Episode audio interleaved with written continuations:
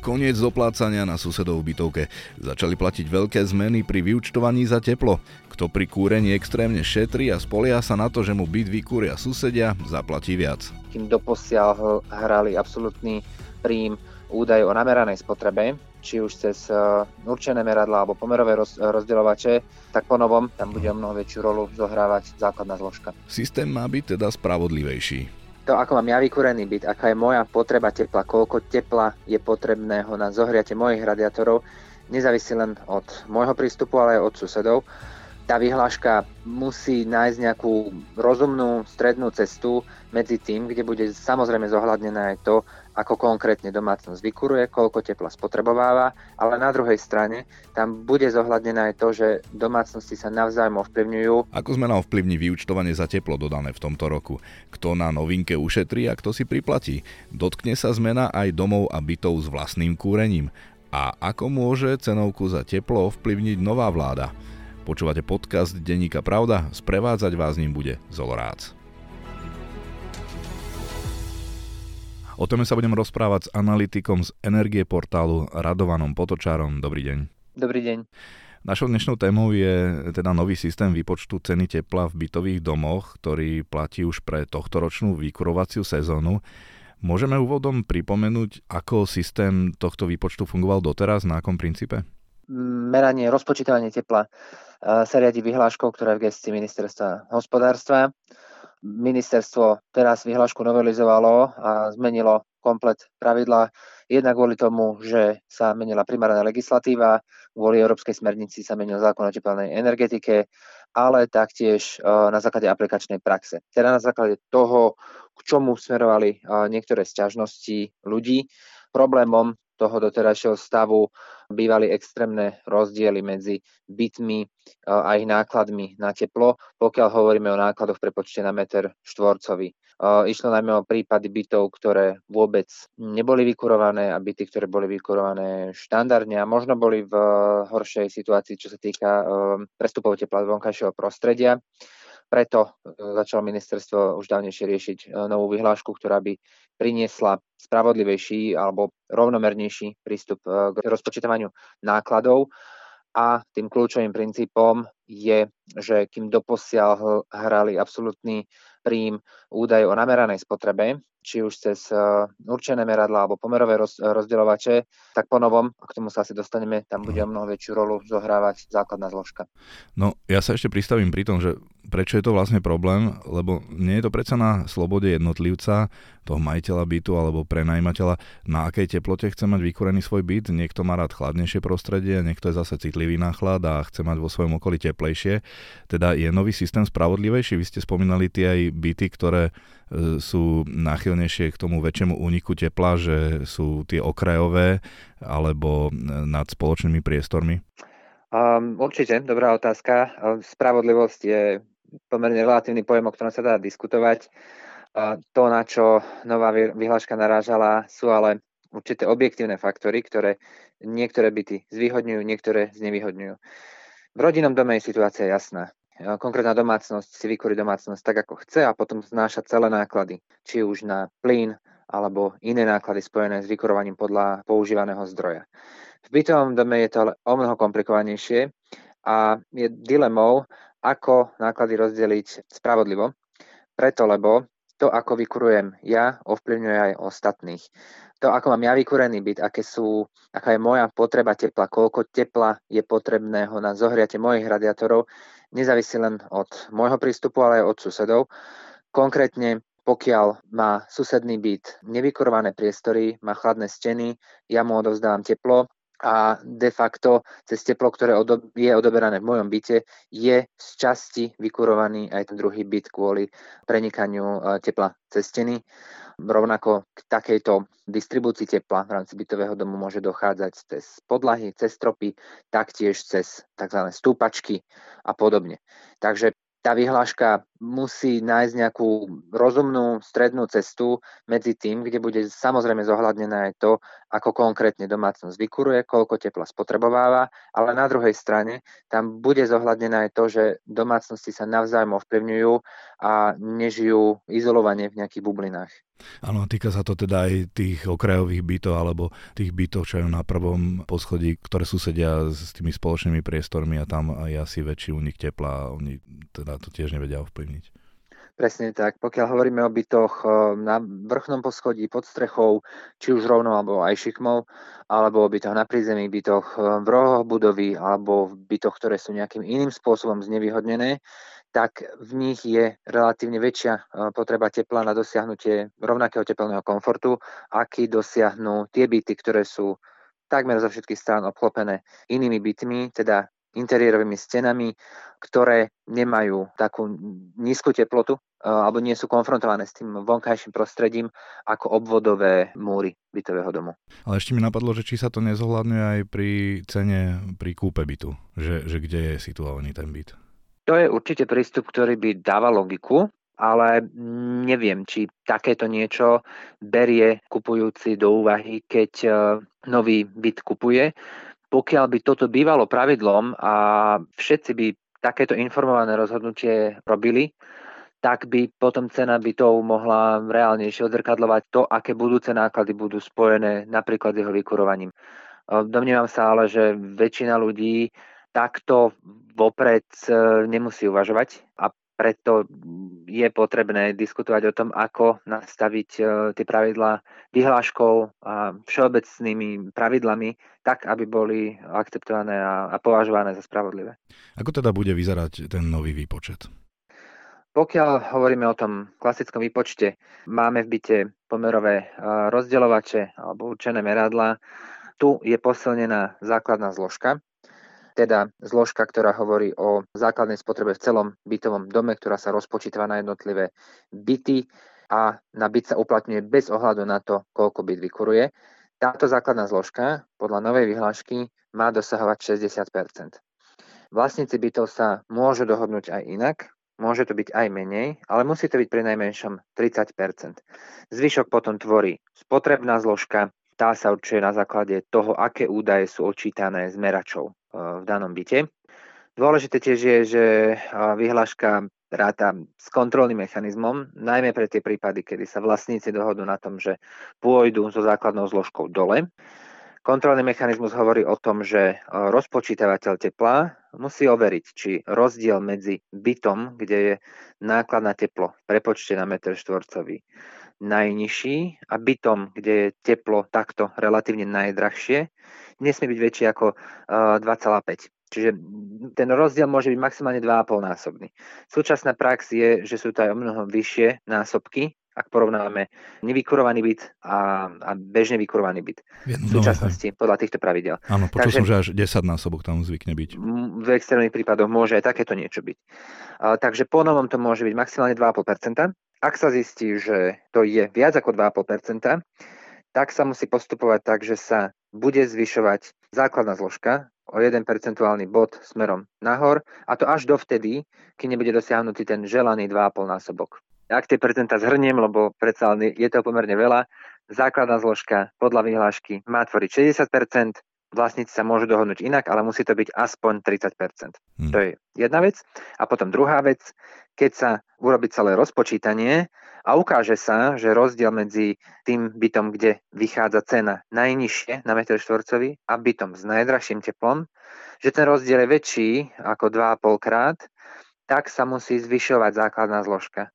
Tak, aby ten rozdiel medzi týmito dvoma bytmi bol maximálne 2,5 násobný. A takto upravená základná zložka sa potom uplatňuje na celý bytový dom.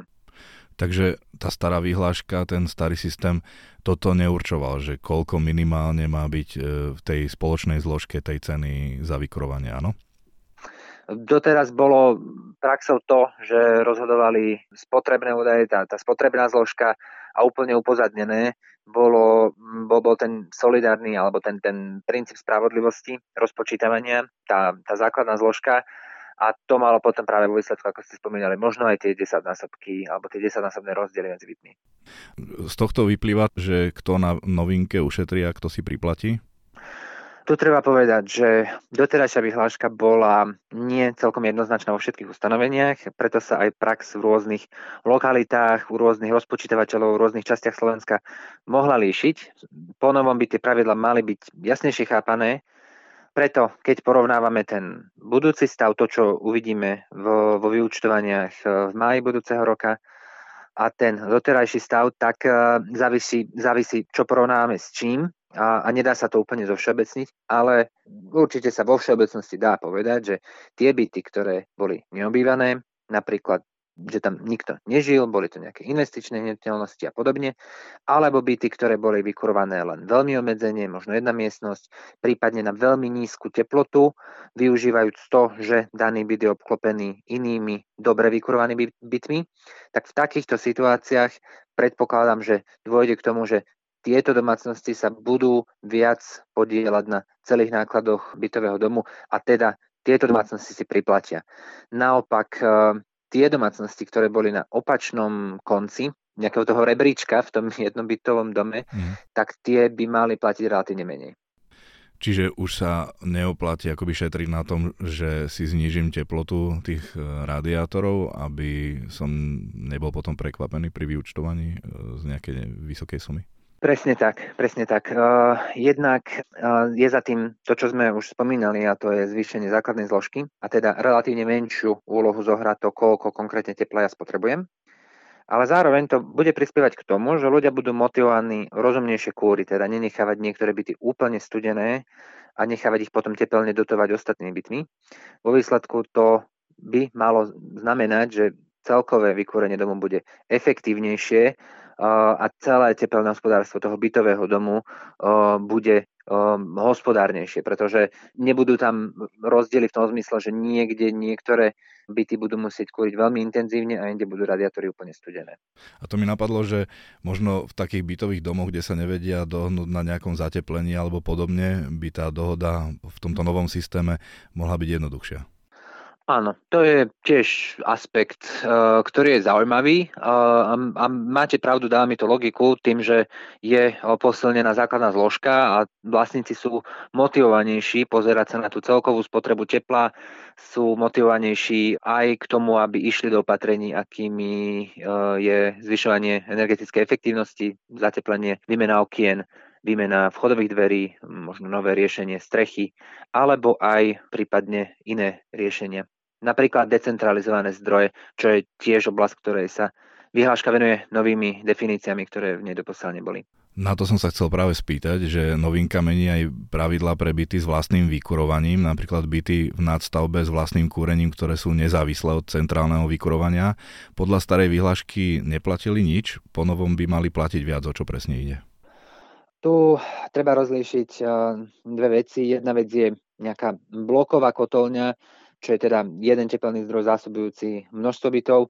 To ale, o čom teraz hovoríme, ak hovoríme o individuálnych zdrojoch vykurovania, tak to sú zdroje priamo v domácnosti. V praxi môže ísť napríklad o to, že v minulosti bol postavený bytový dom, povedzme pred 60 rokmi, a neskôr bola postavená nadstavba na vrchu toho domu alebo nejaká prístavba a tento byt sa nepripojil na centrálne zásobovanie teplom, na tzv. ústredné kúrenie, ale postavil si, alebo teda inštaloval si vlastný kotol, plynový kotol alebo iné zariadenie na výrobu tepla a tento byt sa ponovom takisto bude podielať na tých celkových nákladoch. Konkrétne bude sa na tak priestoru uplatňovať základná zložka, čo je však rozdiel proti ostatným bytom, ktoré využívajú spoločné vykurovanie, je to, že pri takýchto individuálne vykurovaných bytoch sa bude pri rozpočítavaní nákladov používať koeficient 0,2, teda bude sa týmto koeficientom znižovať celková plocha bytu. Dôjde teda k tomu, že čiastočne tam budú zohľadnené nejaké tepelné zisky, napríklad cez steny, cez podlahy a podobne. A prečo 0,2, ak teda viete to vysvetliť? Je to koeficient, ku ktorému dospeli tvorcovia vyhlášky, že by mal znovu zodpovedať e, niečomu, o čom sme diskutovali ako o spravodlivosti. Mm. je na diskusiu. Samozrejme, každý jeden koeficient a každý jeden prípad môže byť e, veľmi špecifický. Toto je napokon tiež téma, ktorej sa vyhláška venuje a to sú koeficienty, ktoré popisujú alebo zohľadňujú nejakú nepriaznivú polohu bytu. Ak hovoríme napríklad o byte niekde v podkroví alebo podobne, tieto koeficienty majú tiež za úlohu to, aby do toho výpočtu vniesli viac spravodlivosti voči tomu bytu a teda buď mu nejak znížili alebo povýšili platbu. Tieto koeficienty sú nastavené priamo vo vyhláške a nemôžu s nimi vlastníci len tak ľahko hýbať. Môžu uplatňovať aj iné koeficienty po 31. júli budúceho roka, avšak budú na to potrebovať stanovisko, buď odborne spôsobilé osoby alebo energetického auditora. Nebudú tak môcť urobiť svojvoľne na základe vlastného úsudku, budú na to potrebovať e, písomné odôvodnenie od e, takejto spôsobilej osoby alebo auditora. Takže ak to zhrnem, budú síce tí ľudia alebo tí majiteľia bytov s vlastným plynovým kotlom platiť do toho spoločného, ale menej, menší podiel. Áno, áno, budú platiť menej určite ako, ako tí, ktorí sú vykurovaní len uh, spoločným zdrojom. A platia tieto nové pravidlá aj pre tie byty, ktoré ste spomínali, že tá nadstavba alebo teda tá bytovka má vlastné kúrenie nezávislo od centrálneho vykurovania? Ale vykuruje viac bytov, že nie je to len o nejakom jednom byte s plynovým kotlom? Áno, áno. Aj, pok- e, aj pokiaľ e, ide o nejaký menší sídliskový zdroj, nie, nie o obrovskú sústavu centrálneho zásobovania teplom, tak aj vtedy sa uplatňujú pravidlá rozpočítavania tepla. Hm. Odhadom, koľkých bytov sa tento problém s tým e, doposiaľ nespravodlivým rozpočítaním platby za kúrenie môže týkať? Teda, koľkých bytov sa dotkne tá spomínaná novinka podľa vás odhadom? Toto asi celkom zodpovedne odhadnúť neviem. Závisí to od toho, ako postupovali pri rozpočítavaní jednotliví rozpočítavatelia doposiaľ v daných lokalitách, ale v každom, prakticky v každom bytom dome existuje nejaký potenciál na to, aby sa tam v súčasnosti mohol cítiť niekto e, ukrivdený alebo zvýhodnený. Nedokážem ale kvalifikovane odhadnúť nejaký celkový počet e, ľudí na Slovensku, ktorý by sa to mohlo dotknúť vzhľadom na to, že Um, prevažná väčšina ľudí v mestách žije v bytových domoch, kde sa rozpočítava teplo. Určite ide o zásadnú časť celého obyvateľstva. Ak spoločnosť ochrany spotrebiteľov hovorí o nejakých svojich interných prepočtoch, že sa to dotkne približne 250 tisíc bytov, je to reálne? Je to reálne, určite môžeme hovoriť aj o takom čísle. Otázne je len to, do akej miery, ako intenzívne pretože tých naozaj extrémnych prípadov nemusí byť až tak veľa, ale tých, ktorí sa do nejakej miery tie nové pravidla dotknú, je obrovské množstvo. Môžu vlastníci bytov odmietnúť nový systém? Vyhláška je záväzná, nemôžu ju odmietnúť. Pokiaľ mali dohody, ktoré odporovali novým pravidlám, tak ich museli s vyhláškou zosúľadiť do konca júna tohto roka. V súčasnosti už vyhláška platí. V niektorých ustanoveniach Spomenuli sme už posun základnej zložky alebo zmenu koeficientov za splnenia určitých podmienok.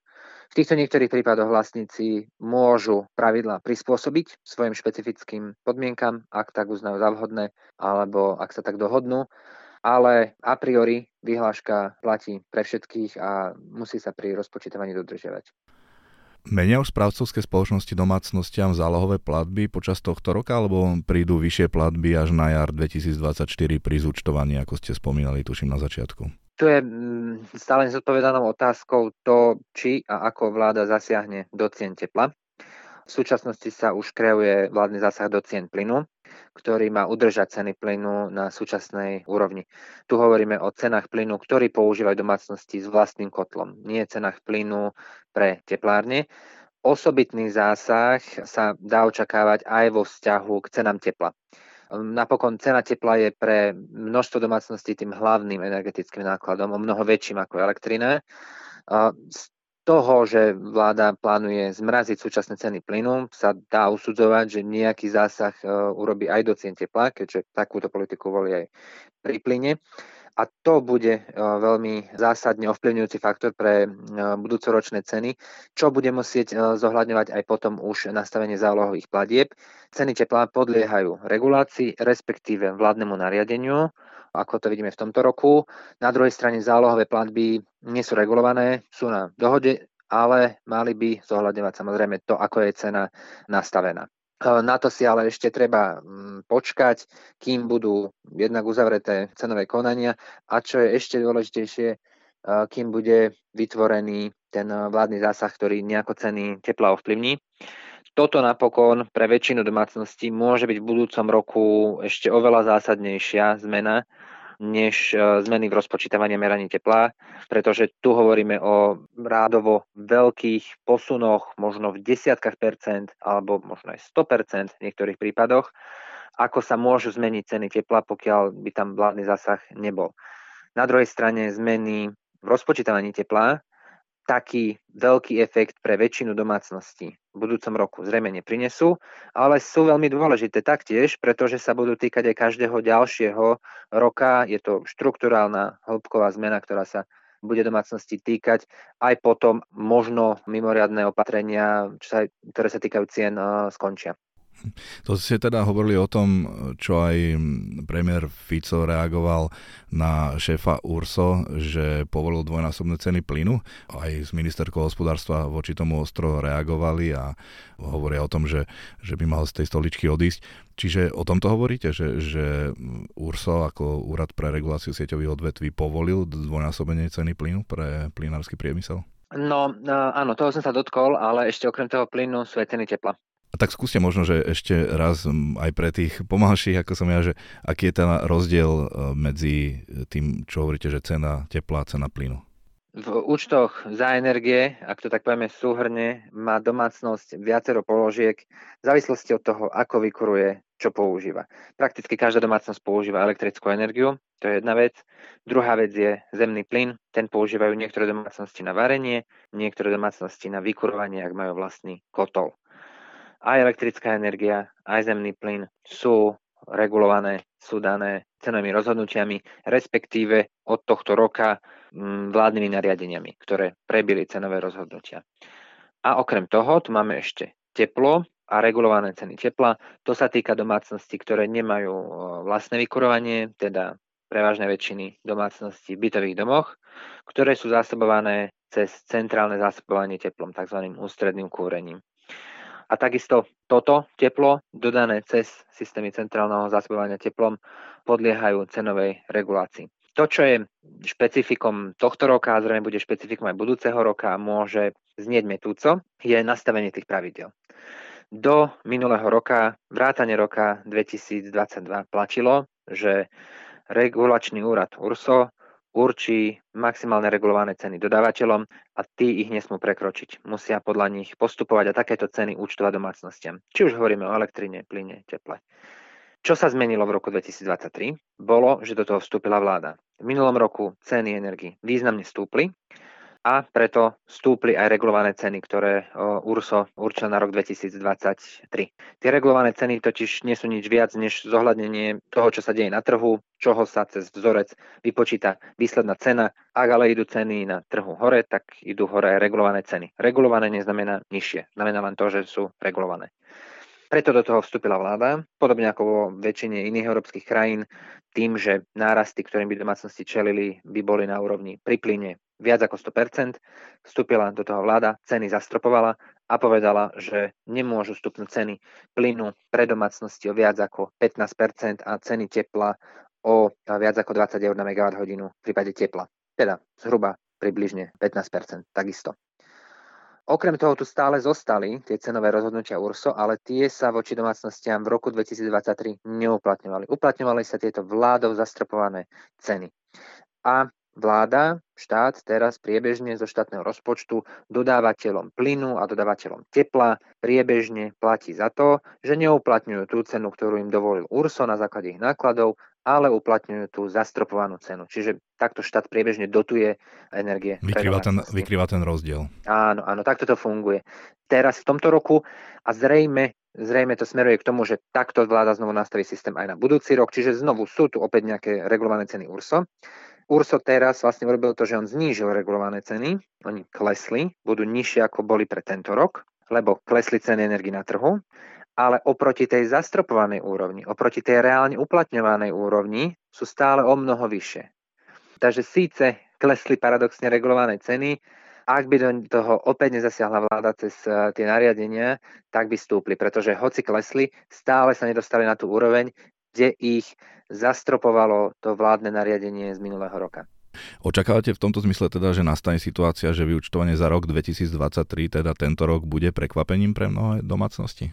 Vyučtovanie môže byť e, prekvapením pre tie domácnosti, ktoré nezavidovali to, že sa menia pravidlá a najmä pre tie domácnosti, ktoré vykurujú len veľmi málo alebo kúrenie majú dlhodobo úplne vypnuté. Tieto domácnosti si pravdepodobne za vykurovanie priplatia. No a asi aj na základe toho, čo ste spomínali predtým, je ťažko zodpovedateľná otázka, že aké môžeme očakávať ceny tepla na budúci rok? Uh, to je naozaj veľmi ťažká otázka. Na Slovensku je celkovo okolo 800 lokalít centrálneho zásobovania teplom. Pre jednotlivé lokality URSO vydáva cenové rozhodnutia. Tak to bolo aj v minulom roku. V niektorých lokalitách ceny mierne dokonca klesli. Niekde zostali zachované, ale vo väčšine prípadov išli hore. Dominantným palivom na výrobu tepla je totiž zemný plyn. Pochádza z neho okolo 55% tepla vyrábaného pre potreby stredného vykurovania. Ceny plynu išli hore, takže toto sa teplárňam logicky zohľadnilo v nákladoch. Okrem toho zdražalo tiež uhlie, biomasa a podobne. A tých pár málo lokalít, kde ceny klesli alebo zostali stabilné, boli skôr lokality, kde mali buď nejako vynimočne nastavené nákupy energií, alebo predovšetkým to boli lokality, ktoré využívajú geotermálnu energiu, teplo zo spalovní, napríklad v Bratislave v Košiciach, alebo Trnava, ktorá má teplo z Jaslovských bohuníc a dlhodobo mimochodom asi najnižšiu cenu spomedzi miest. V takýchto špecifických prípadoch tie ceny nestúpli, ale tým, že je dominantný vo vykurovaní v systéme centrálneho zásobovania teplom zemný plyn, tak vo väčšine prípadov tie narasty boli veľmi výrazné, aj viac ako 100%. A práve na to bolo cieľené to vládne zastropovanie. V princípe podobný mechanizmus ako pri plyne. Vláda povedala, že môže teplo zdražieť len o určitú úroveň, len mierne a všetko, čo bolo na touto úrovňou, teraz uh, priebežne štát kompenzuje. A zároveň sa spýtam ešte možno tak trochu filozoficky, ste analytik a zase vnímate aj to, že v akom stave sú verejné financie e, našo, našej krajiny, že či je to podľa vás teda správny prístup, že, že takto pomáhať e, obyvateľom s tým zastropovaním cien, lebo často to je kritizované, že to vlastne kriví trh a že to nenúti ľudí šetriť a podobne. Určite je pre každého príjemnejšie mať nižšie ceny alebo mať ceny čiastočne zaplatené štátnym rozpočtom, ale treba si uvedomiť, že ten štátny rozpočet nie je bezodný, nebude mať navždy financie na to, aby takto boli používané. A tiež je otázne, ako ste naznačili, či je to ten najefektívnejší spôsob uh, použitia zdrojov. Ja sa domnívam, že nie. Sú to prejedené peniaze, ktoré v mnohých prípadoch smerujú aj do tých rodín, do tých domácností, ktoré by si mohli dovoliť zdraženie. Čo sa týka napríklad e, dotovania zemného plynu, tak podľa priebežného údajov ministerstva hospodárstva tento rok toto stálo už 800 miliónov eur. Do konca roka to bude určite vyše miliardy, pretože prichádza zima. Ak pôjdeme e, k teplu, tak to sú ďalšie približne 400 miliónov. Ďalšie stovky miliónov e, dotujú tarify obsiahnuté v cene elektriny. Okrem toho sú tu energodotácie vyplácané odberateľom. Takže sme miliardových sumách, ktoré budú štátu buď chýbať v iných oblastiach, alebo pôjde o zdroje, ktoré si štát musí požičať. Na druhej strane, aby sme aj boli možno korektní voči tvorcom tých politik, tak ten model sa nastavoval v minulom roku, kedy v pomerne krátkom čase vláda chcela dať niečo dokopy a postavenie adresnej pomoci nejaký čas trvá. Teraz nastúpila nová vláda, ktorá opäť rieši otázku, ako možno nastaviť pomoc adresnejšia. Opäť taký mechanizmus nemá a opäť treba skonštatovať, že za mesiac ani dva ho nepostaví. Na to, aby mohla existovať nejaká cieľená pomoc, a teda napríklad cieľené poskytovanie príspevkov na energie tým najviac ohrozeným domácnostiam, totiž to treba dať na jedno miesto pod jedného gestora. Energetické dáta o spotrebe, aj sociálne dáta o príjmoch a cieľene prispieť tým domácnostiam, ktoré napríklad vynakladajú na energie určitú časť svojho príjmu, nad určité percento príjmov dávajú na teplo, plyn a elektrinu, alebo domácnostiam, ktorým po odpočítaní nákladov na energie nezostáva nejako definovaný objem financí, napríklad 1,5 násobok životného minima. Tieto dva princípy, ktoré som teraz spomenul, sú vo všeobecnosti tie dva rôzne prístupy, ktoré sa používajú k definovaniu energetickej chudoby a približne takto s nimi počíta aj koncepcia energetickej chudoby, ktorú má štát na stole od regulátora. Zatiaľ to ale nebolo pretavené do legislatívy. A možno na záver, mm, bez ohľadu na to, či sa jedného dňa podarí túto pomoc takto nastaviť, alebo nie, tak to, čo je kľúčové, je pomôcť ľuďom v tom, aby sa vymaňovali z energetickej chudoby. K tomuto smerujú aj nedávne odporúčania Európskej komisie, mm, ktoré mm, vydala asi pred niekoľkými týždňami, ktoré zdôrazňujú, že poskytovanie síce adresnej pomoci E, by malo byť dočasné a cieľom je domácnostiam pomáhať v tom, aby znižovali svoju spotrebu energii, aby zateplovali, menili okna, aby vymieniali zdroje e, tepla alebo spotrebiče a podnikali ďalšie opatrenia na to, aby znížili svoju celkovú potrebu e, energii. Ale teda, keď hovoríme o tom zavedení tej adresnej pomoci, na to treba aj politická vola, lebo ľahšie sa vysvetľuje nejaké plošné opatrenie, že pomôžeme všetkým, aj sa to ľahšie realizuje.